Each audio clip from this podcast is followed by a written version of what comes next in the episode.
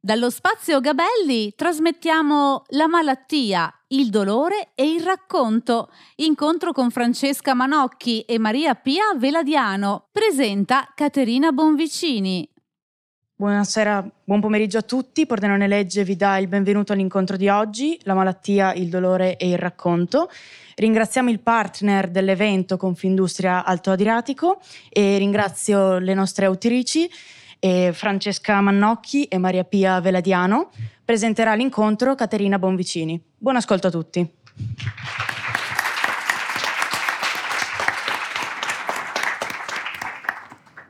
Buonasera a tutte e a tutti, grazie per essere qui e abbiamo un incontro sulla malattia con due libri che parlano di malattia, il libro di Francesca Mannocchi che parla di sclerosi multipla e di tante altre cose e eh, il libro di Maria Pia Veladiano che parla di Alzheimer. Detta così uno dice potrebbe, si potrebbe fare una presentazione incrociando le domande, uno fa la stessa domanda all'una all'altra, in realtà sono due libri profondamente diversi perché hanno proprio una struttura, una forma mentis, hanno preso uh, due strade completamente diverse per raccontare la malattia, quindi ho deciso che preferisco fare una domanda a una e una domanda all'altra e tenere le cose separate, anche perché eh, diciamo che nel libro di Francesca Mannocchi ha un corpo a corpo, letteralmente con la scrittura intesa come altro corpo, eh, con, con, la malattia, e eh, durissimo, senza scampo, eh, senza, con una lucidità implacabile. Infatti c'è una frase bellissima che dice eh, la lucidità è la ferita più vicina al sole, giusto? Corretto, te lo dico a memoria questa. Ecco, io direi che questo, questo, libro è proprio questo, è la lucidità intesa come ferita più vicina al sole. Invece in quello di Maria Pia Veladiano è il contrario, c'è una speranza, c'è una forma di, eh, se non di consolazione, comunque di convivenza con la malattia, che è portata dall'affetto, dall'affetto che entra e eh, può aiutare a vivere la malattia in un altro modo. E, e quindi è un'impostazione proprio opposta. E di conseguenza, anche se eh, entrambe parlano di due malattie terribili in modo, eh, così, in modo diretto, dichiarato, eh, lo fanno scegliendo due strade. Parto con la prima domanda a Francesca e vi voglio leggere tre frasi di questo libro bellissimo che a me ha turbato molto uh, perché ti fa delle domande continuamente. E mm, a un certo punto leggo tre frasi che sono totalmente staccate da loro, ma che mi portano alla domanda che voglio fare a Francesca. Una dice: Ora so, e questo è un filo rosso, un leitmotiv, perché si impara a conoscere la malattia, quindi questo ora so è una conquista. Che la cronicità ha bisogno di un nuovo lessico per essere raccontata. Poi dice, la lingua della scienza non coincide con l'esperienza del mio corpo, quindi di nuovo c'è una mancanza di una lingua per poter raccontare. E poi c'è questa frase, questa pagina che è secondo me una pagina chiave del libro, perché a un certo punto il dottore dice eh, che eh, la malattia, la, la malattia smucchia. Così ha detto, smucchia, tra la lingua medica e la mia ho scelto una parola che non esiste. Ha ragione lui. La, mattia, la malattia ha fatto così, ha smucchiato. Poi si tratta della stanza del medico. Vorrei che in quella stanza si incontrassero la non malata e la compromessa, quella di prima e la danneggiata, e inventassero una lingua nuova per tenere insieme i pezzi. Scrivo per questo, credo. E quindi vorrei chiedere a Francesca quando ha deciso di raccontare la sclerosi e ha deciso di raccontare questa malattia, eh, che domande si è fatta per arrivare alla lingua che ha trovato? Che domande si è fatta per arrivare a questa lingua che ha anche una struttura, perché è anche la struttura del libro, perché la struttura in realtà è morbida, parla anche di, della famiglia, di tante altre cose che poi tireremo fuori, però c'è una lingua precisa, una lingua dell'esattezza che non è la lingua medica e che è una lingua da inventare per essere all'altezza del problema e quindi come ci è arrivata e come ha trovato questa lingua. Buon pomeriggio a tutti, eh, grazie a Caterina, grazie a Maria Pia, sono molto contenta di raccontare il bianco in presenza qui con voi. Eh, e, e, di farlo con due donne che si sono interrogate evidentemente su questi temi antichi e contemporaneamente sempre nuovi. Eh, grazie di questa domanda, perché è una domanda che io ho cominciato a farmi quando il libro è uscito, come spesso capita, credo, a noi quando scriviamo, che ehm, una volta consegnato il libro a voi, eh, quel libro in qualche modo ci appartiene di più e contemporaneamente non ci appartiene più. Eh, ci appartiene meno di prima. È un pezzo di noi che noi lasciamo andare.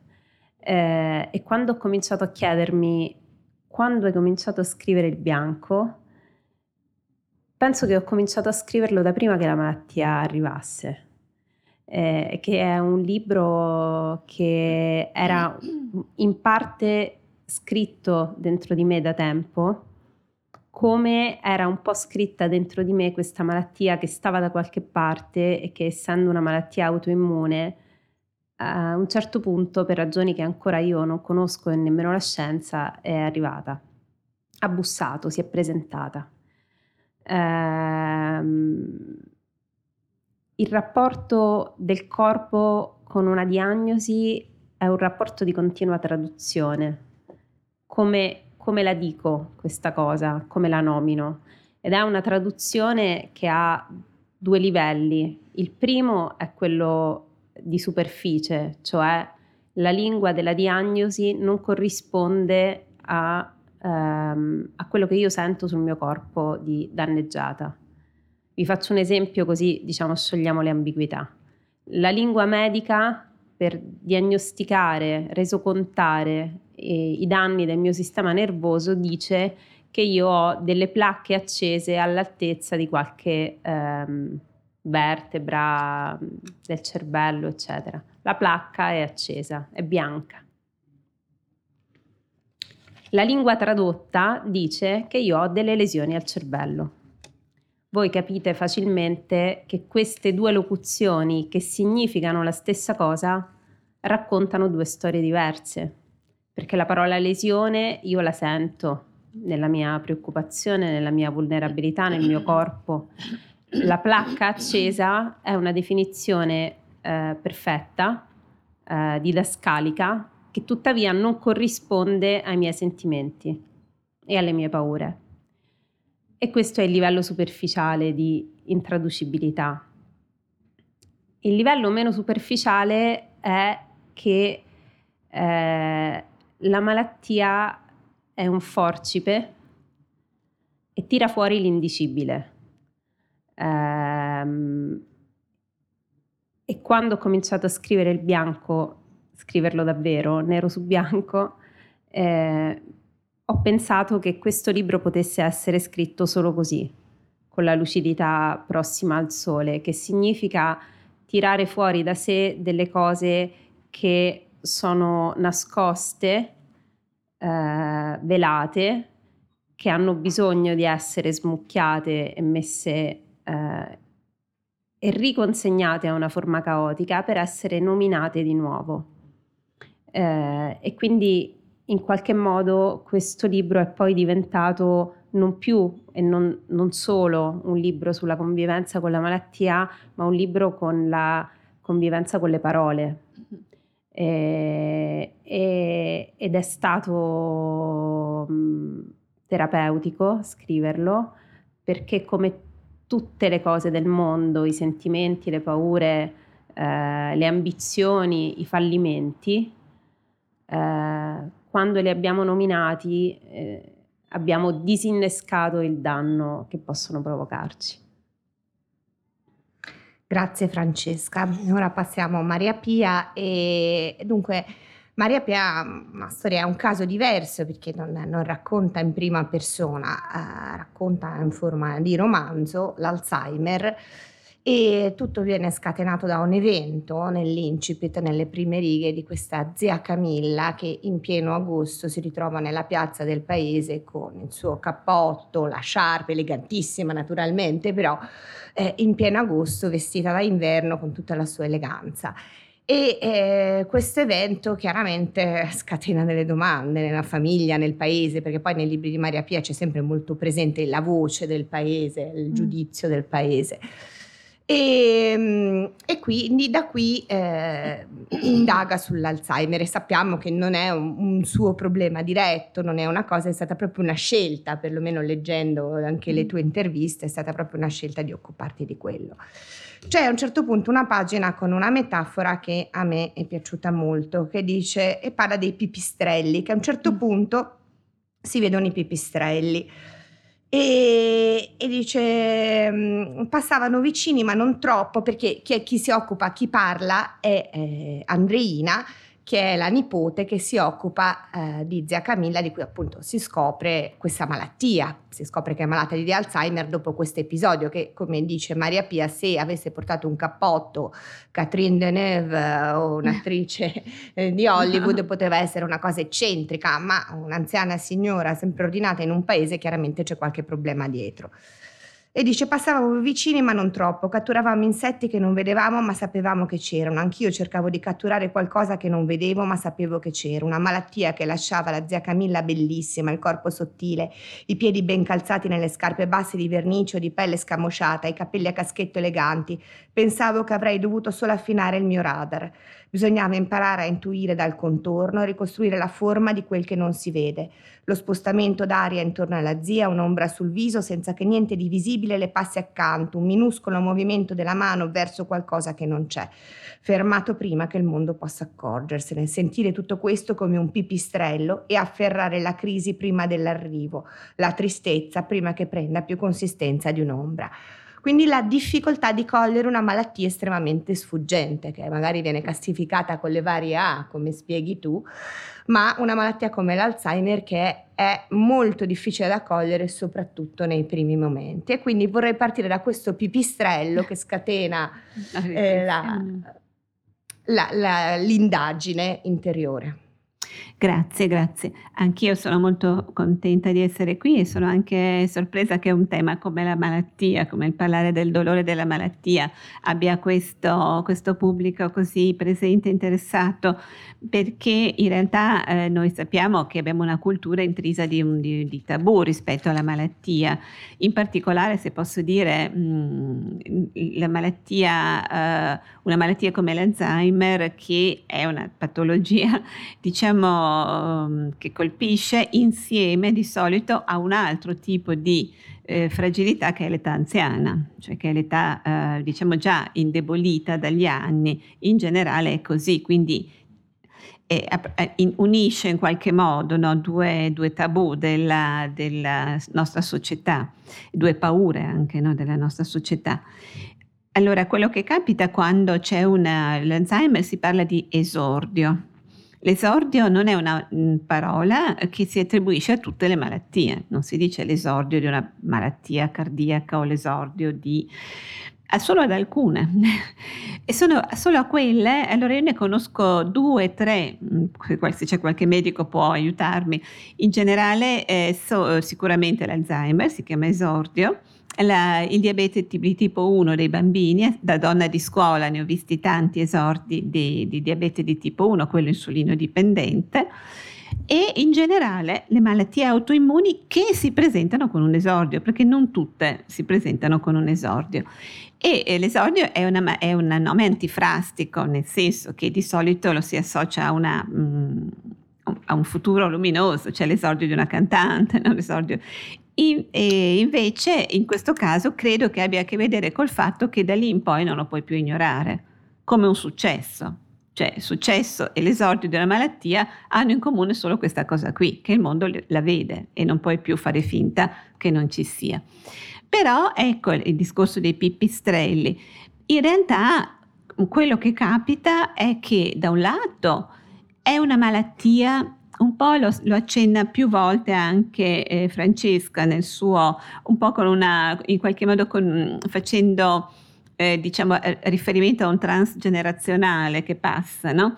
Da un lato è una malattia che prima dell'esordio ha un'infinità di segnali, l'Alzheimer ne ha tantissimi, che noi non vediamo oppure vediamo e scottomizziamo, cioè facciamo finta che non ci siano. Ha bruciato il caffè, ha perso, ha messo le chiavi nel frigo, no? insomma, sono tutte cose, dice, ma insomma è distratta, e poi è l'età, e poi magari è venuta la telefonata, si è dimenticata il riso sul fuoco e così.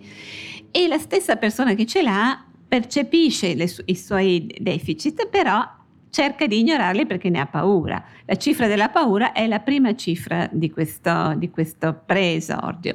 Quando però la malattia c'è e nel momento in cui è stato letto, il brano che è stato letto è già nel momento della malattia, abbiamo un problema, poiché è un esordio, l'Alzheimer sicuramente diciamo più impattante rispetto ad altri perché eh, eh, c'è una vistosa perdita di funzioni, ad esempio la funzione della memoria cioè da un giorno all'altro ci si rende conto che il problema c'è e che è gravissimo, Lì, la, il rischio è quello che, mi, che ci si fermi a quello che si vede.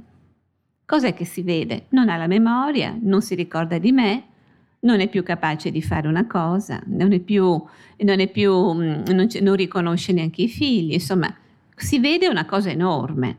Tanto che c'è un'espressione americana che definisce l'Alzheimer crudelissimamente è la morte che si è dimenticata indietro il corpo. Non so se percepite la violenza di un'espressione di questo tipo, vuol dire dal momento in cui ho la diagnosi l'ho persa questa persona. Invece quello riflette, su, su, cui riflette Andreina nel momento in cui viene letto, nel brano in cui è stato letto, è questo, che lei dovrà fare percepisce stando lì, la parola magica del romanzo è essere lì, cioè non scappare, non allontanare la zia e non scappare noi, no? Non è facile neanche questo, comunque essendo lì capisce che dovrà de- decifrare qualcosa che è al di là di quello che appare. Davanti al pipistrello non appare nulla, cioè non appare nulla che noi vediamo, però ha strumenti, perché lui è cieco, non vede, no? Però ha strumenti capaci di ricostruire quel che c'è.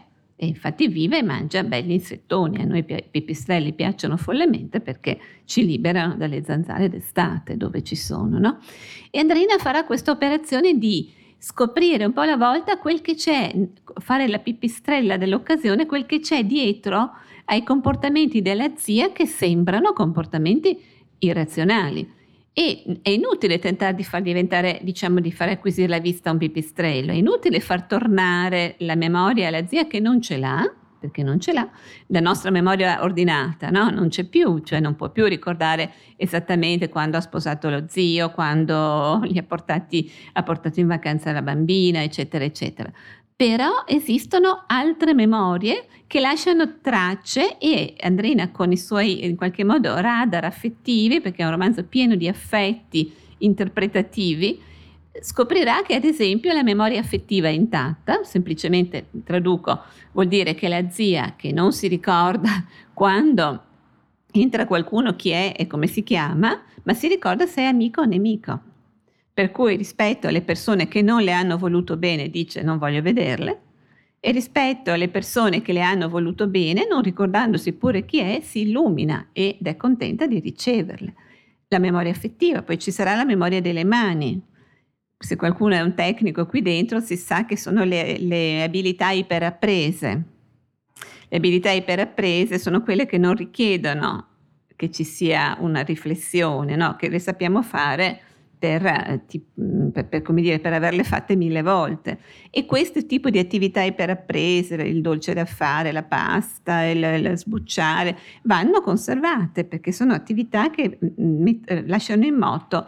E poi un'altra cosa, sempre legata alla memoria affettiva, c'è un sacco di altre cose che, posso, che, si possono fare, ad esempio la memoria affettiva del canto, il canto è tutto affettivo, Sant'Agostino diceva che non sta in piedi una, un, un convento se, no, se, non si canta, no? Mm, tantissimo perché muove l'affetto.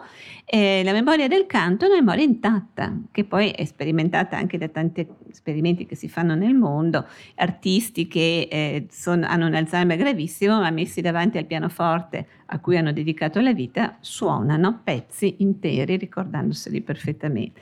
Quindi è un lavoro di, di diciamo che permette però di eh, eh, in qualche modo vivere, convivere con tutta la vita possibile che queste persone hanno senza sacrificare la propria, perché è questa anche la chiave del libro. Allora, questo tema è presente anche nel libro di Francesca, ma in modo rovesciato. Intanto lei dice una cosa che è molto interessante, perché lo scatenamento della malattia subito dopo la, la gravidanza. E, e, qui arriva un pensiero veramente forte che dice ci sono due cose irreparabili.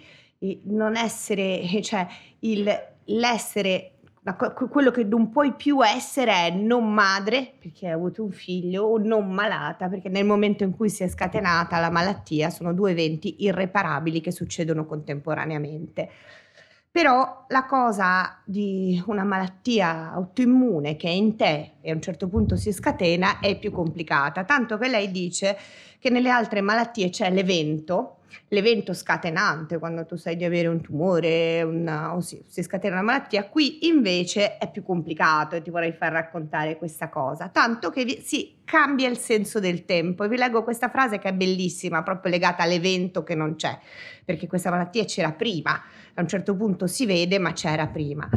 E il tempo, lei dice questo, ma quando diventi un malato cronico, il come era prima non esiste più, sei contemporaneamente dei tre punti del tempo, nel passato, nel presente e nel futuro, sei ingravescente. Dallo spazio Gabelli trasmettiamo la malattia, il dolore e il racconto. Incontro con Francesca Manocchi e Maria Pia Veladiano. Presenta Caterina Bonvicini stavo ri- rispondo anche riflettendo le, sulle parole di, di, Maria Pia perché ehm, interpretare, gestire, vivere con eh, una malattia che non si vede, ovvero con una malattia che si vede ma nasconde delle altre abilità oppure de- è costretta a determinare delle altre abilità, non tanto e non solo eh, nella persona eh, che subisce, che vive questa condizione di ingravescenza, ma in tutta la comunità di persone che ci sono intorno, è un altro dei grandi tabù legati alla malattia, cioè noi, e, e arrivo all'ingravescente, mm. cioè noi pensiamo sempre, eh,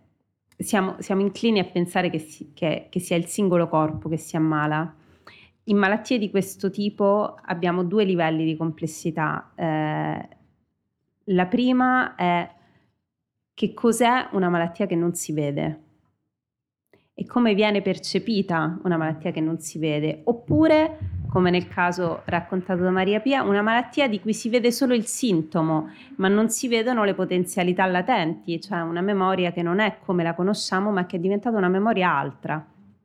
Questo rappresenta una eh, sfida doppia perché è la sfida del singolo che si sente identificato come malato ed è la sfida del corpo emotivo che si muove intorno al singolo, che è la famiglia, la comunità degli affetti, la comunità medica che in casi di malattie come queste eh, dico nel libro dobbiamo starci simpatici perché ci frequenteremo a lungo ed è mm, vero è perché vero. il medico mm.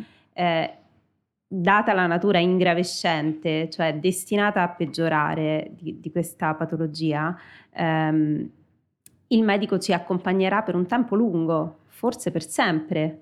Eh, e quindi, per rispondere a Caterina, eh, come cambia il tempo? Il tempo cambia ehm, in varie prospettive, una prospettiva legata all'accelerazione di qualcosa che noi sappiamo dal momento in cui nasciamo, cioè che siamo destinati a morire e, e che siamo destinati a un corpo che progressivamente eh, va a spegnersi perché è la natura umana. Questo è un pensiero tabù che noi costantemente allontaniamo e che la malattia, la prossimità della malattia accelera. Uh, se si riesce a fare spazio costruttivo per vivere la malattia, cioè a non identificare il soggetto con la condizione di malato, ehm, la diagnosi può diventare uno strumento interpretativo delle cose. Quindi giammai un dono, ma un pezzo in più che abbiamo messo nella cassetta degli attrezzi. Non sono malata, ho una malattia, allargo la cubatura della casa in cui vivo, faccio spazio, mi addestro a vivere con una cosa in più, ho il lavoro, ho un figlio, ho degli amici, ho degli impedimenti, ho dei doveri e ho una malattia. Contemporaneamente questo crea, ehm, non so se per tutti, insomma per me l'ha creata, eh, una frattura perché l'elaborazione di una convivenza così faticosa come lo è con una malattia degenerativa cronica ehm, rende noi e gli altri irreparabilmente distanti, anche quando ci amiamo moltissimo. L'altro sarà sempre sano e noi saremo per sempre malati. L'altro sarà sempre amabile, ma non comprenderà mai la sveglia delle tre del mattino e l'angoscia dell'imponderabilità che ci coglie perché il tempo per noi scorre su un orologio diverso, perché la malattia fa bianco perché illumina e illumina tutto, illumina il bene e illumina il male e determina la lucidità prossima al sole per cui è come se noi razionalmente il tempo lo vedessimo chiaramente. A volte la frattura col sano, scusate se semplifico, ma la, la frattura con chi non può capire è una frattura che nei malati può diventare una forma di rabbia. Mm. Ed è l'altro grande tabù, e, e chiudo, legato alla malattia, cioè pensare, siccome siamo abituati a parlare, pensare, interpretare il malato così come l'anziano, eh, e sono perfettamente d'accordo che i due tabù sono assolutamente legati, come qualcuno che vive uno stato di minorità. Lo stato di minorità vittimario perché è comodo, perché se io sono il guaritore, l'aiutante, eh, il sano e tu sei la persona che vive una condizione di minorità, quella condizione a me non mi tocca. E la distanza tra non malato e malato è anche una distanza di potere ed è una distanza che rassicura questa cosa non sta capitando a me. Se ci pensate è la stessa cosa che pensiamo sulle persone migranti o sulle persone eh, economicamente vulnerabili. Ti aiuto, so qui, tu sei qui, non sta capitando a me. E questa frattura che è simbolica e emotiva insieme può purtroppo eh, generare una rabbia profonda e noi non siamo abituati e dovremmo a gestire la rabbia del malato, che mm. non è sempre buono, sempre amabile, sempre docile, ma che direi ben più spesso è arrabbiato per quello scandalo che è l'ingiustizia della malattia. Io posso inserirmi su questo, eh, c'è pur nella diversità assoluta dell'impostazione dei libri, c'è un momento in cui, dei romanzi, c'è un momento in cui che si ripete quasi identico, il momento in cui il mondo sa che è malata, la protagonista di Bianco il colore del danno, e si aspetta che lei sia, che sia definita dall'essere malata. E il mondo dice, vabbè, non puoi più partire, non puoi più fare la tua, cioè, giusto, no? Cioè ti definisce come malattia subito.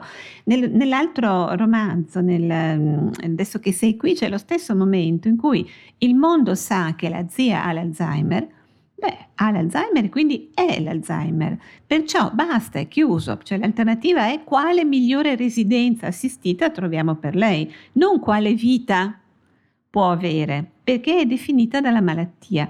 È chiaro che sono tutte e due operazioni di negazione, come, eh, come ha detto benissimo no, Francesca, di negazione e, e, nello stesso tempo di autotutela, lo dico in modo un po' diciamo eh, spartano, di autotutela della nostra vita normale. Cioè normale vuol dire di fare le cose che facevamo prima. Ora è chiaro che tutti, cioè di non occuparci della zia perché se ne occupa una struttura e eh, di aver incasellato la malattia di chi ce l'ha e quindi che riguarda lei, non riguarda noi. Beh, è un'operazione colossale, diciamo, di, di negazione che è possibile soltanto perché la società la permette, perché c'è una società che ha costruito un mondo in cui qualsiasi tipo di imprevisto legato a una uh, debolezza, una fragilità, non è contemplato. Non dico una malattia importante e gravissima, ma neanche che si rompa la gamba, un, un, una tibia o un genitore, perché abbiamo case misurate su di noi e quindi non c'è spazio per avere questa elasticità in qualche modo di accoglienza, lavori che ci rubano tutta la vita, il giorno e la notte e quindi il fatto che non sia contemplato però vuol dire che non è contemplato una parte, diciamo, non solo fondamentale che è anche banale della nostra vita, ma fondante, che è la fragilità di cui siamo intessuti. Poi non che si debba vivere di questo e con questo però non si può vivere senza questa percezione, questa consapevolezza in modo autentico. La fragilità è anche uno dei temi caratteristici dei, dei libri di Maria Pia, sì. la vita accanto, che, che, sia la mm. depressione, che sia la sì. bruttezza, tutto quello che rende fragili gli altri è uno dei suoi eh, temi ricorrenti. Ma questa distanza fra sano e malato è molto interessante perché poi porta al tema della famiglia che c'è molto presente in tutti e due i romanzi. Vi dico, dice Francesca, perché il sano, per quanto amore abbia, sarà sempre non malato rispetto al malato e in un luogo oscuro il malato non glielo perdona. Dall'altro lato il sano è anche profondamente egoista perché vuole negare, c'è appunto questo grande tabù della morte, della malattia che caratterizza la nostra società o forse semplicemente l'essere umano. E, è talmente forte che lei addirittura lo ribalta raccontando nell'hospice eh, la morte di questa persona che è assolutamente consapevole di morire e alla fine recita la commedia per i sani, cioè quindi alla fine anche lo stesso malato oltre ad avere il peso ha anche il peso di dover recitare per alleviare i sani. E poi c'è un particolare ancora più struggente, cioè il rapporto con suo figlio Pietro, che di notte quando si sveglia o quando ha bisogno chiama il padre, cioè istintivamente chiama il sano dei due. Questo è pazzesco rendersene conto, dice mio figlio istintivamente cerca quello sano nella coppia. E anche se è piccolo capisce perfettamente la situazione e anche lui è costretto a inventarsi un termine nuovo, come sta la mamma bene male bene e male questo termine che eh, comprende, cioè che in realtà è più lungimirante di quello dei sani, è come se il bambino non avesse questa eh, egoismo dei sani che vogliono negare la malattia. Infatti ci sono gli scontri nel libro di Francesca, ci sono gli scontri con i genitori, eh, il padre che nega, eh, la madre che dice una frase impensabile che quando lei la provoca fino a se succede questo, se succede quell'altro, la madre dice ti porto io in Svizzera, per dirlo per, da una madre ti porto io in Svizzera, insomma è una frase è, è, detto l'irreparabile, è detto l'irreparabile ma finalmente pronunciato, ma nessuno le chiede se ha paura perché Francesca è forte, perché Francesca è quella che nonostante tutto prende, se ne va in Iraq, in Libia, che ha appena accennato questa cosa, però si vede quello che è Francesca. E, e quindi alla fine quello che capisce di più la situazione è il bambino, perché un po' rompe questo confine con il suo bene e male, lo, rompe il, dia- il lessico, il lessico di estraneità che hanno fondato i sani. Perché, perché il bambino ha la, mm,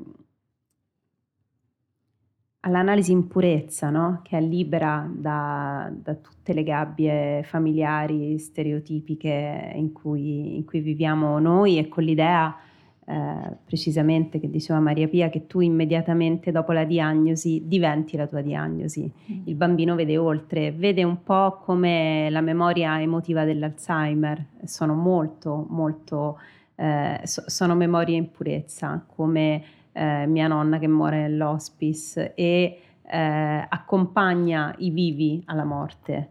Um, se non ci fosse stata eh, l'esperienza della, de, della, malattia e della gestione della malattia, forse eh, questa eh, sceneggiatura dei vivi intorno al, al, paziente che va a morire non l'avrei decodificata nella stessa maniera, però certamente ehm, l'hospice è un luogo secondo me ehm, che graniticamente rappresenta il nostro tempo, perché tutti noi se ci fermiamo a pensare questo luogo che è pensato come un luogo in cui si entra vivi e si esce quasi sempre morti, eh, lo, lo, chiudiamo gli occhi e lo immaginiamo come un luogo lugubre, in verità è un luogo pieno di vita, è un luogo pieno di vita in sì. cui il paziente ha la dignità del nome, che non è poca cosa. In un ospedale molto spesso questo non avviene, in un hospice sei il tuo nome, il tuo nome proprio, sempre. E, ehm, e la bellezza, esattamente come lo è la bellezza delle parole definitorie di un bambino, è che tranne i parenti del malato, nell'hospice nessuno finge. Ed è un luogo in questo senso eh, incredibilmente pacificato, perché il paziente sa che va a morire, le persone intorno al paziente sanno che devono accompagnare quella persona a morire. Eppure, perché appunto la lucidità è così luminosa, perché la, l'atto del nominare le cose le libera e le disinnesca.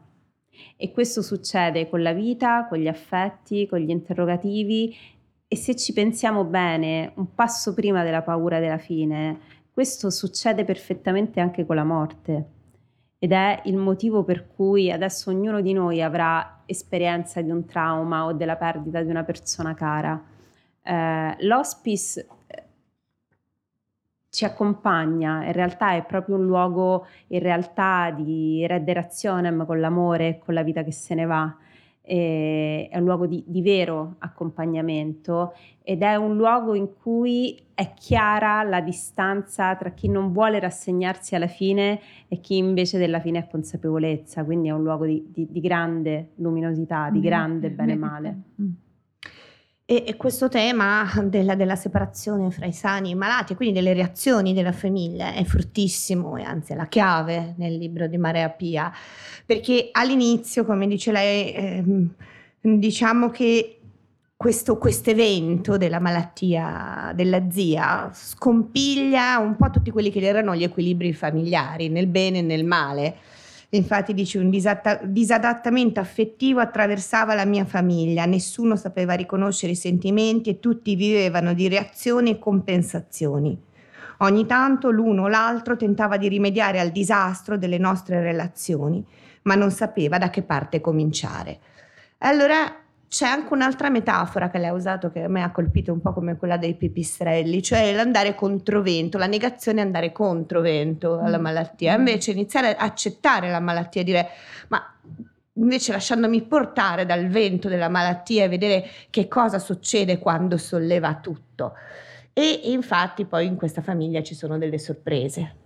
Dallo spazio Gabelli trasmettiamo La malattia, il dolore e il racconto. Incontro con Francesca Manocchi e Maria Pia Veladiano. Presenta Caterina Bonvicini. Sì, in realtà diciamo, la prima reazione della famiglia è spesso una reazione ehm, anche, mh, mm, come dire, difensiva rispetto al problema che, che, che si presenta, perché, perché esiste una, mm, una diciamo, lettura di questa malattia eh, che è legata, credo, alla nostra cultura, se posso dire, no? proprio la nostra cultura, parlo dell'Italia, che eh, contempla il fatto che le alternative sono due cioè vengono poste due alternative in generale, o l'assistenza che comporta il sacrificio di una persona intorno a questa mal- eh, persona malata, e di solito è una donna, culturalmente, quindi la figlia, la moglie, la nipote, e, oppure l'alternativa è la residenza, la residenza assistita, un allontanamento che però rappresenta diciamo, una forma di eh, siamo, tutti, siamo, tutti, sollevati da una responsabilità dall'altro, ma da, dalla, da una parte, ma dall'altra anche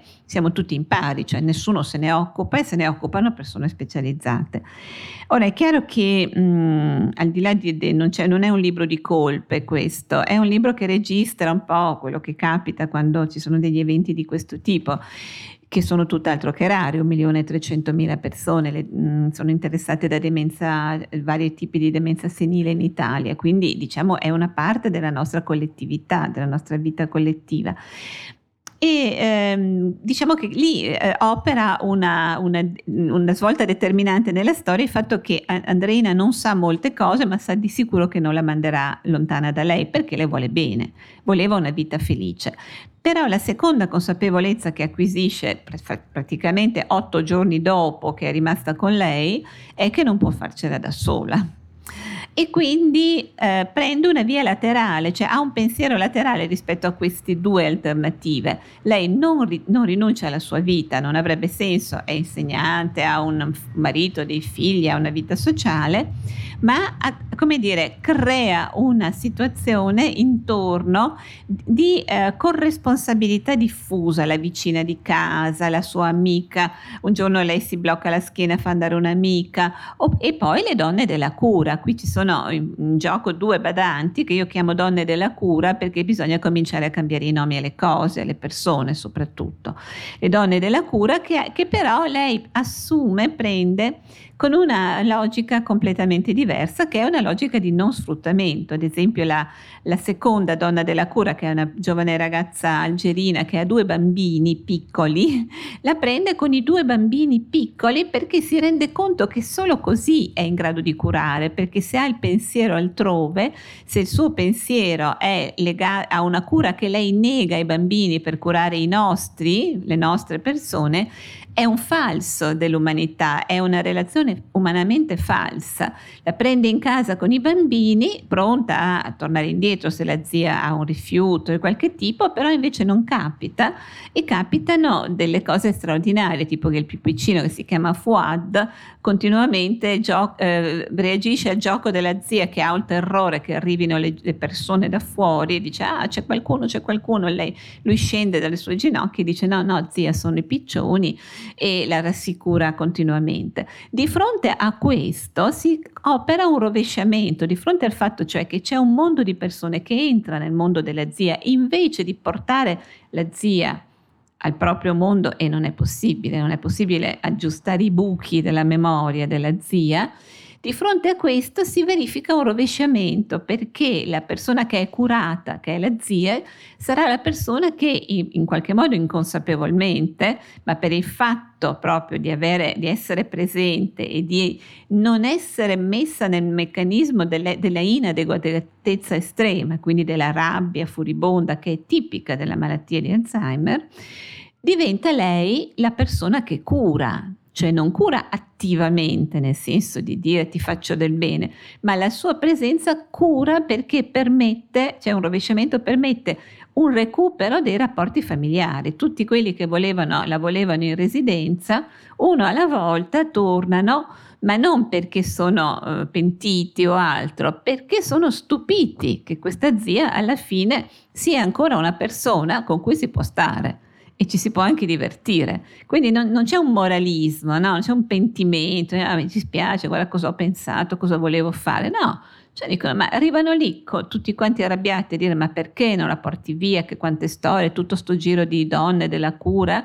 E invece sono stupiti e la guardano, dico però che è qualcosa che noi donne di scuola, sono una donna di scuola tutta la vita, ho fatto l'insegnante, la preside, abbiamo visto mille volte capitare con i bambini con disabilità quando li vediamo non più catalogati come bambini con disabilità, ma nel momento in cui riusciamo proprio a vederli con gli occhi completamente nuovi, un po' della del, di un bambino, dei ragazzi che hanno una vita ricchissima sul piano, su mille piani, non solo pateticamente perché sono buoni e ci fanno le carezze, ma assolutamente hanno un mare di piani di pienezza proprio di vita che, che spesso è artistica e sono sorprendenti le poesie che loro tirano fuori. Se gliele facciamo tirare fuori ci sono di questi rovesciamenti assolutamente meravigliosi un po' questo è il lavoro, credo, della scrittura, no? Fa, permettere di vedere la medicina narrativa, no? questa magia eh, di Rita, Rita Sharon, cos'è che dice?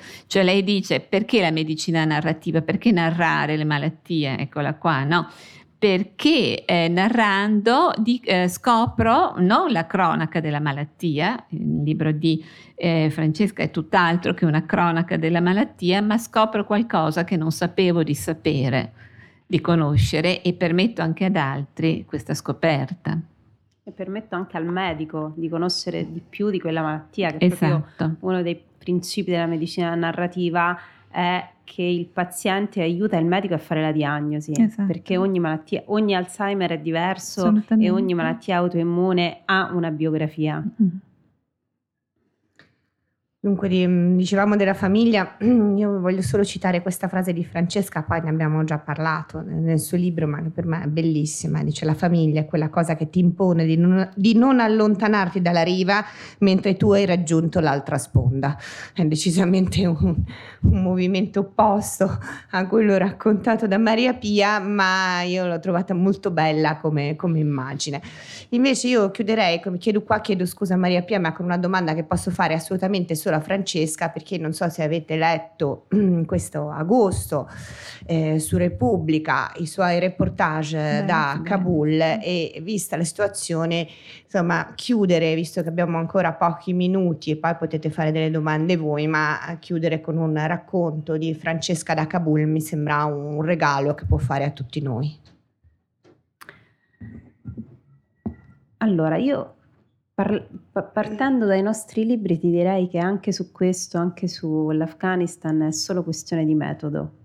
E, e questo metodo non- noi lo possiamo applicare al nostro corpo, al corpo dei nostri cari, alla nostra memoria, a quello che perdiamo, alla comprensione delle cose.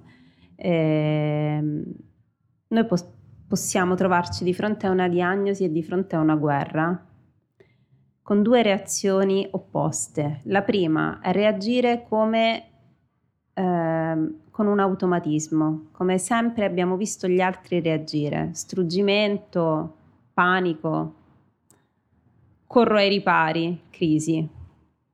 È una storia già scritta, l'abbiamo vista declinare mille volte da che siamo nati, il sacrificio delle donne, se c'è qualcuno che si prende in carico una responsabilità o una forma di sacrificio è sempre una donna e via discorrendo.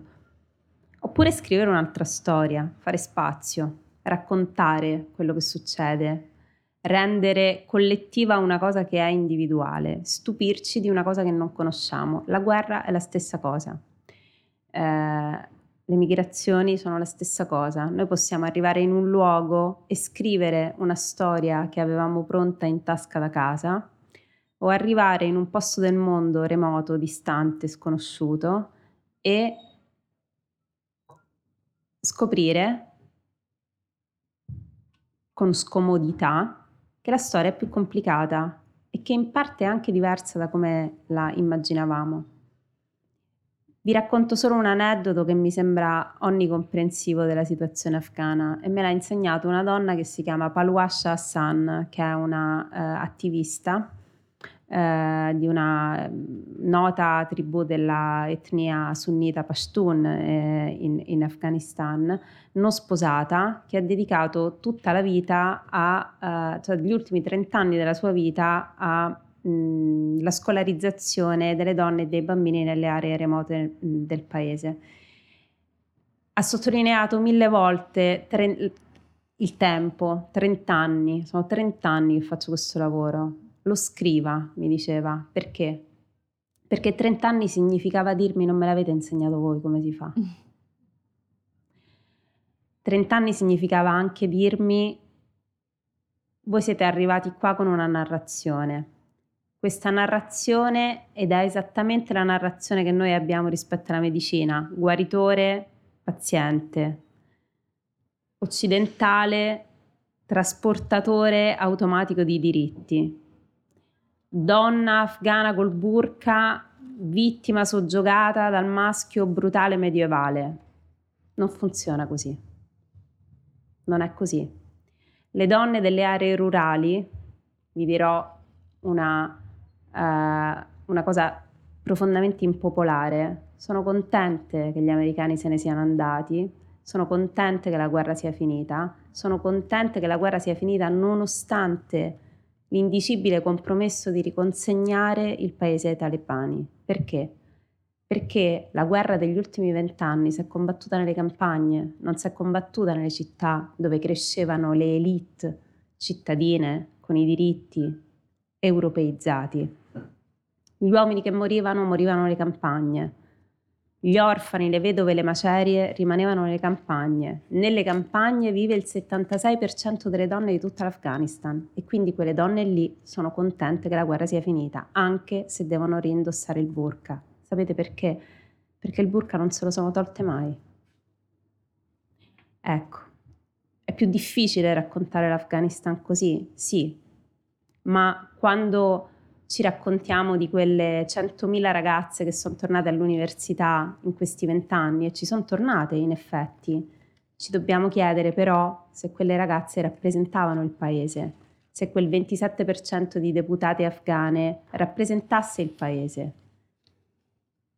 Non voglio dire no, voglio dire molto molto parzialmente e che quando arriviamo con la nostra valigetta che contiene dentro la libertà, dobbiamo però essere pronti a pensare che la libertà non significa la stessa cosa da tutte le parti e che non possiamo dia- a dialogare con i simili sono bravi tutti, a dialogare con gli antagonisti sono bravi in pochi. E l'ultimo dialogo, e concludo, l'abbiamo avuto con un drone che ha ucciso 10 civili.